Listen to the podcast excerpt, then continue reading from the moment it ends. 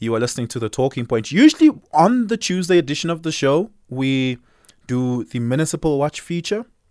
And on Wednesdays, we do the health feature. There's a health matter we wanted to speak about, but the specialist we want to speak to about on this health matter is only available, unfortunately, today. So we're going to be doing today the health feature. We're going to be speaking as soon as we can get hold of Dr. Comfort Shaba. We're going to be speaking to Dr. Comfort Shaba, who's a neurologist at the Netcare Krugersdorp Hospital. We're going to be speaking about seizures. Now, seizures really are one of those really scary medical experiences that if you're in the presence of somebody experiencing a seizure, you almost never know what to do. And if you experience a seizure for the first time in your life, it could be the scariest time of your life. Because it is whatever may have caused the seizure is not easily diagnosable and identifiable. It could be epilepsy. It could be not epilepsy. It could be anything else. It could be a myriad of neurological conditions that may have resulted in you experiencing a seizure. So we're going to be talking about seizures and what sort of medical implications they have. We're going to also then talk about how to respond to them if you're in the presence of somebody who's experiencing a seizure. It's important that we know this sort of information because we could potentially save somebody's life, whether it be at work, whether it be at home, at the mall, at the gym. It really is important that we know what to do in the instance where we experience that. But yeah, you can be a part of this conversation. We hope you would be. Give us a call, 086 000 2032. We're trying to get a hold of Dr. Comfort Shaba. Across South Africa, online and on radio. SAFM, let's talk. 20 minutes after 11 o'clock, you're listening to The Talking Point. My name is Oliver Dickson. Right now, we're going to go into the Wednesday medical feature, which we typically do on a Wednesday, but I explained earlier that this is our only opportunity to have this conversation today with Dr. Comfort Shaba, neurologist at the Netcare Krugersdorp Hospital. We're talking about seizures and the related neurological conditions and events that bring about seizures. Dr. Shaba, good morning. Thank you so much for your time. I really appreciate it. Good morning, Oliver. Thank you for having me on your show. Let's start here. What are seizures? We understand them traditionally and typically to be caused by epileptic events, but can neurological events that are not necessarily epileptic events also result in a seizure event? Yes. So a seizure, just by basic definition, is a symptom due to an abnormal excessive brain activity. So one seizure does not equal epilepsy. So we do see seizures in other conditions which are not necessarily epilepsy. You know, for example, if you have a low blood sugar or you have alcoholics who withdraw from alcohol, they can suffer seizures, but we do not diagnose them with epilepsy. Right. What is epilepsy? So epilepsy is the condition where patients tend to have recurring episodes of unprovoked seizures. So when a patient has had two or more unprovoked, so by unprovoked, I'm talking about, you know, there isn't a specific reason for them to have that seizure. So two or more of these events, then we can diagnose a patient with epilepsy. Is there usually something that happens in the lead up to epilepsy, or I guess when you say unprovoked, it means they may not be the case, or are they always spontaneous? So in some patients, they report a sensation of them going to have a seizure, you know, so we call this an aura. They can smell something strange or they can see strange things, hallucinations, things like that. Those are the patients who have auras and they have a warning sign. But most of the time, these events are spontaneous and patients are not even aware that they're going to have this event. Mm-hmm. When you spoke earlier about excessive brain activity, what does that mean? So normally what happens in the brain, we get brain cells called neurons, and these neurons need to communicate with each other. And when they communicate, they are desynchronized. That means that they're not all acting at the same time. When we have a seizure, they're all acting together synchronously in an excessive manner. And that's what happens when you have a seizure. Give us a call, 086-000-2032, 086-000-2032 if you have a question for Dr. Shaba on this particular matter. Dr. Shaba, what does a seizure look like in reality? Does it necessarily mean that a person's body will be shaking uncontrollably, that their eyes will be rolling back, that they will be unconscious? Or can a seizure be, I guess, non-physically aggressive? Yeah, look, classically, and when you look in the movies, you know, you see the patients that fall to the ground, they're jerking, they can bite their tongue or wet themselves. That's one type of seizure. But you get other types of seizures where, you know, you don't necessarily lose consciousness. You can have just a part of your body that's shaking, for example, a leg or a hand that's twitching or part of your face that's twitching. And some can be even more subtle than that, where you just get a brief loss of awareness. So seizures present in all sorts of various ways. So what you're describing is seizures, right, which is a neurological event, but its physical manifestations sounds very similar to a stroke, which is a cardiovascular event. Is there a relationship between the two? Well, I guess the relationship is that they both affect the brain, but they're quite entirely different. With a stroke, you're getting a focal neurological deficit. You know, usually the patients who complain of being, they won't complain, but they will not be able to talk. They'll have weakness of, you know, a part of their body, difficulty walking, unable to lift up their arms. Usually there is no associated loss of consciousness. Sometimes there is, but usually. So that would be different to a seizure. Right. And it's treated differently in the moment? Just to mitigate, I guess, the event at the time? Yeah. Both are treated very differently. Both obviously need acute management, you know, so it's important that there is awareness from the public on how to manage these neurological emergencies, you know, what the next steps need to be, whether or not you need to present to an emergency department. We obviously recommend that you seek medical attention sooner rather than later. All right. So if I am witnessing somebody experiencing a seizure, what am I to do? Okay. So the first thing is to keep calm. Try and keep everybody calm. It tends to be a spectacle for people that are around the patient. Create a safe environment. So remove any sharp or any dangerous objects. If possible, allow the patient to lie on the ground in a recovery position. So the recovery position is when they're lying on the left side. This prevents them from choking. Do not put anything into their mouths. You know, traditionally people are told to put a spoon or something. Don't put anything into their mouths.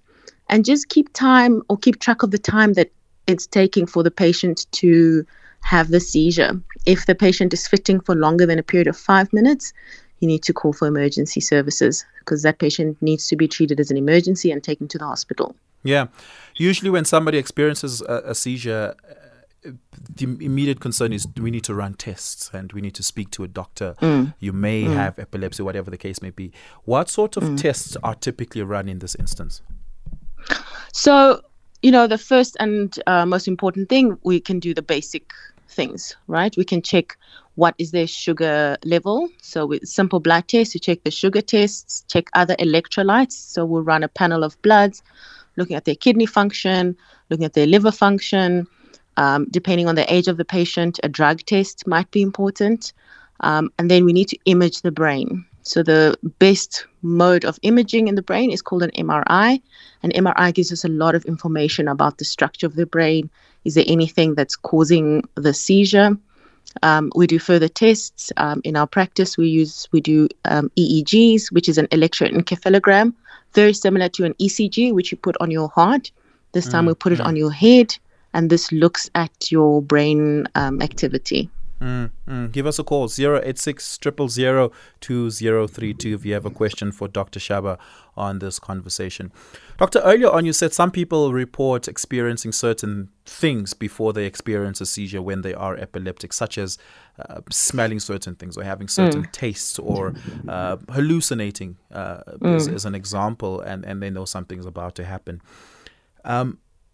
Those strike me as especially hallucinations, as a psychomedical condition. Is there a relationship between the neurological condition and the psychological manifestation? Yeah, you know what, there is a lot of overlap simply because of the way people look at seizures. You know, a lot of people think these patients are bewitched or these patients have, you know, other things going on. So there is a lot of psychological aspect to it. Having said that, seizures themselves, after you've had a seizure, you can develop psychosis. So we see that quite frequently in patients who have just had a seizure. They have what we call a post-ictal psychosis. That's a post-seizure psychosis. And then you can also get, after patients have had epilepsy for a long time, usually patients who have uncontrolled epilepsy can develop psychosis later on in life. So there's a lot of overlap when it comes to neurology, it being part of the brain, part of mental health. There's a lot of overlap between neurology and psychiatry. What is psychosis? So psychosis is a psychiatric illness. And in this condition, patients have a fixed firm belief of things that are not real. So they can be seeing things and they firmly believe that they're seeing things that are not real, or they have what we call delusions, where they firmly believe something. They can firmly believe somebody is following them, you know, or, you know, they see things that are not actually real. So that's part of a psychosis. I guess the less medical term that's often used is paranoia. Yes. So paranoia, so the paranoid delusions is part of psychosis. You know, those are the ones that they think, for example, people are watching them. Right. And, you know, this is not always the case. Given the confluence of those conditions, how do you then treat it? Do you treat it only as a neurological condition, or do you treat it as a confluence of neurological and psychological conditions? Yeah, so it completely depends on whether we're dealing with a long-standing psychosis or if it's just an acute psychosis after a seizure. But we love to work in a multidisciplinary team. So we often work hand in hand with psychiatrists. We treat the medical problem first. So we've got to make sure that the seizures are under control. Once that's under control and patients are still having these psychotic features, then we would involve a psychiatrist in order to assist us to manage that aspect. Seizure events that are diagnosed as epilepsy, are they curable? Most of the time we manage them.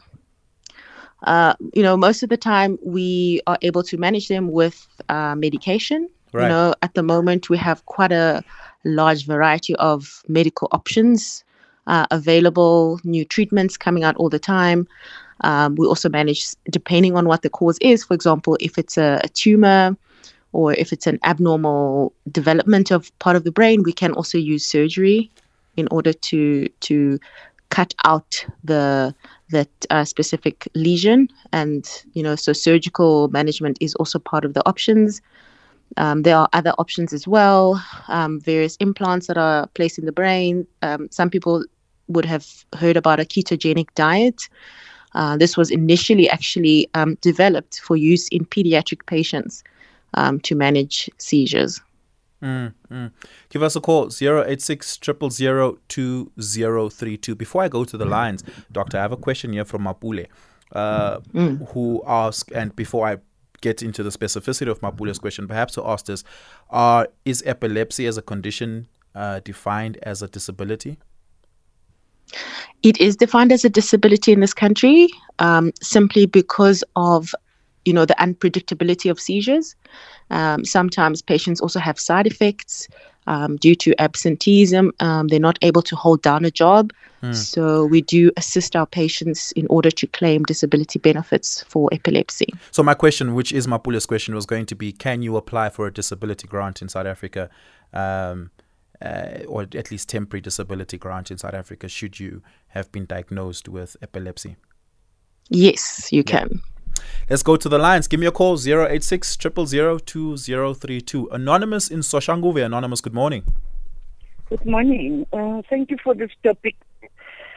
I'm calling, my daughter is 46 years old and was diagnosed with epilepsy some few years ago. and she's also HIV. I don't know whether it was linked, but anyway, just giving a short history. And he later on, because she was on treatment, she was put on medical treatment, but later she stopped because she went the traditional route. She also, went faster and what have you, and stopped the medication. Well, I don't know if when she was there, if she was having any attacks, any, what do you call them, seizures. But last year in December, because she's going through a lot now.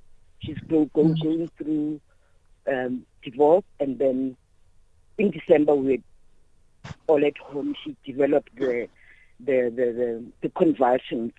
She had the convulsions, and then 3 weeks back, she actually fainted, had a terrible, she just fell and had a terrible fit, and we tried to, at that moment, I actually was very confused because it was quite some time since I saw her.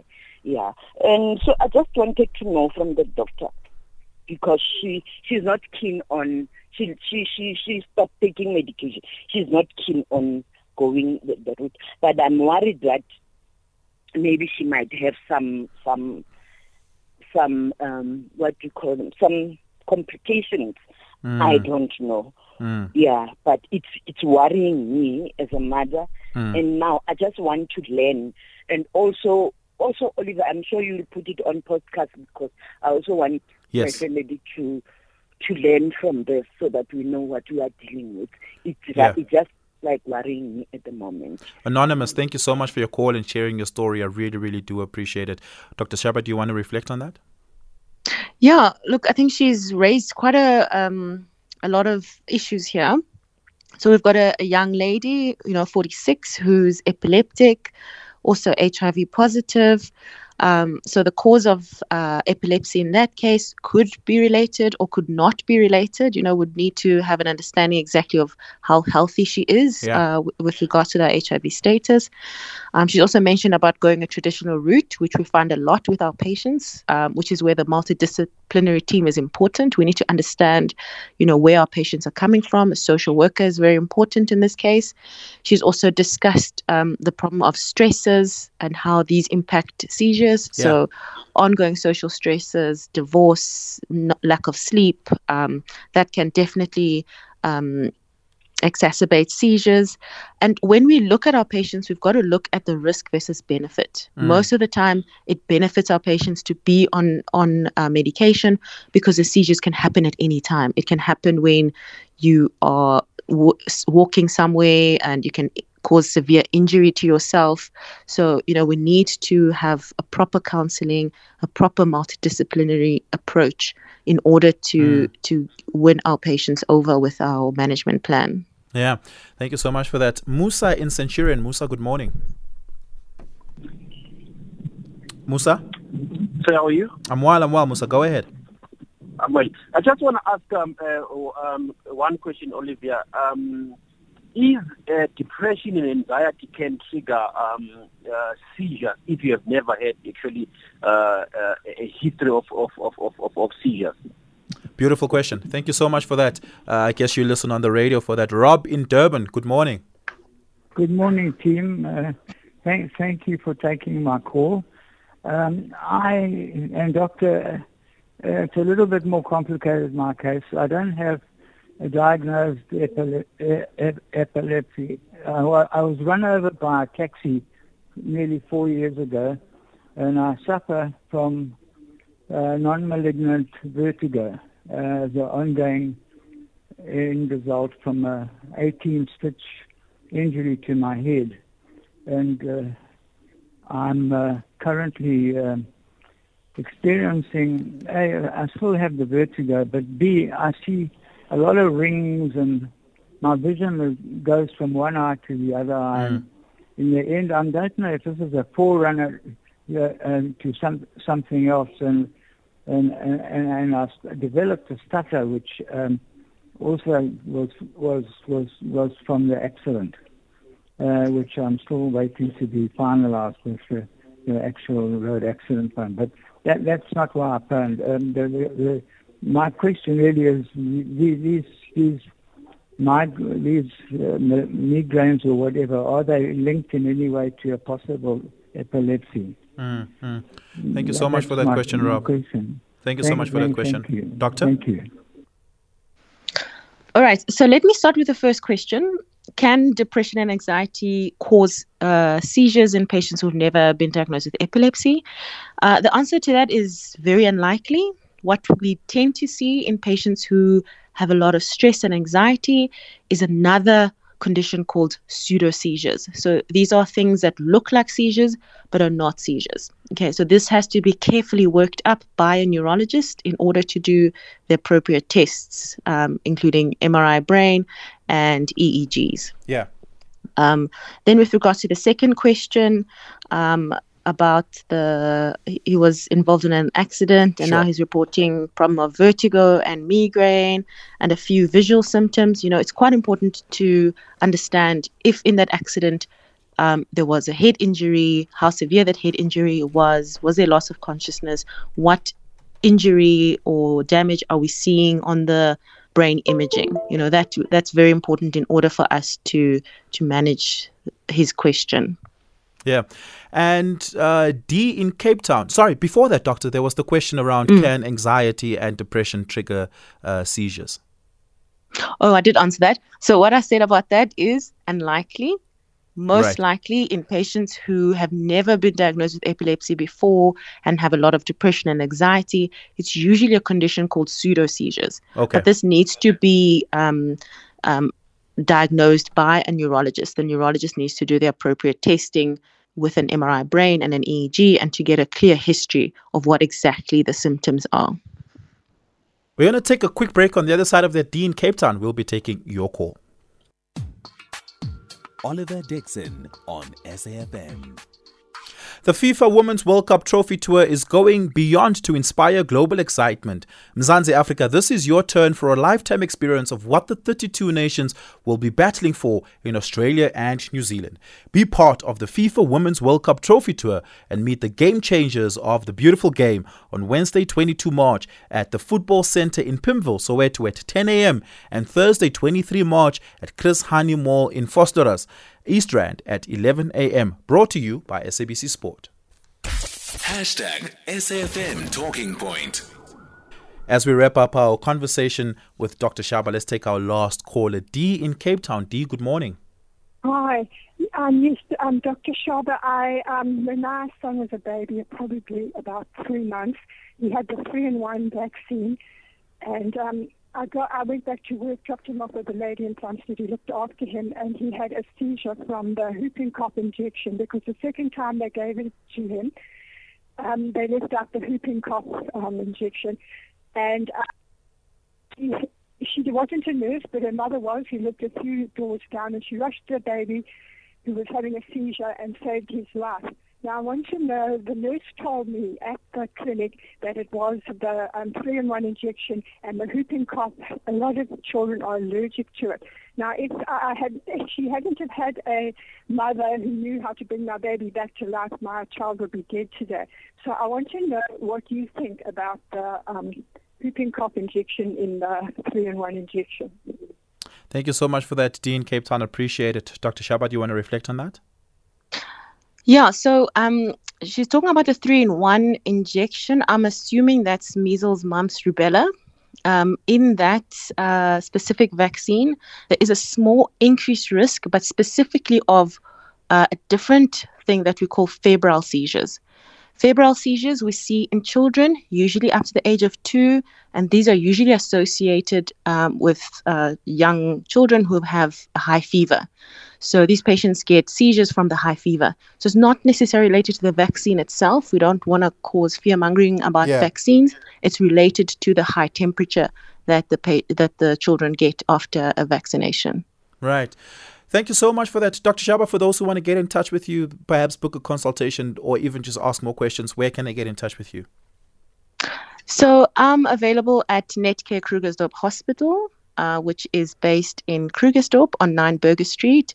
And they can find me on my website, which is drshaba.co.za, or on my landline 011-951-0415. Thank you so much for that. Really, really do appreciate it, Dr. Comfort Shaba, neurologist at the Netcare Krugersdorp Hospital. That brings us to the end of the show. From myself, Patrick, Kanya, as well as Lebo, it's been fantastic. We're back with you tomorrow. Stay safe. Have a fantastic Human Rights Day. Cheers.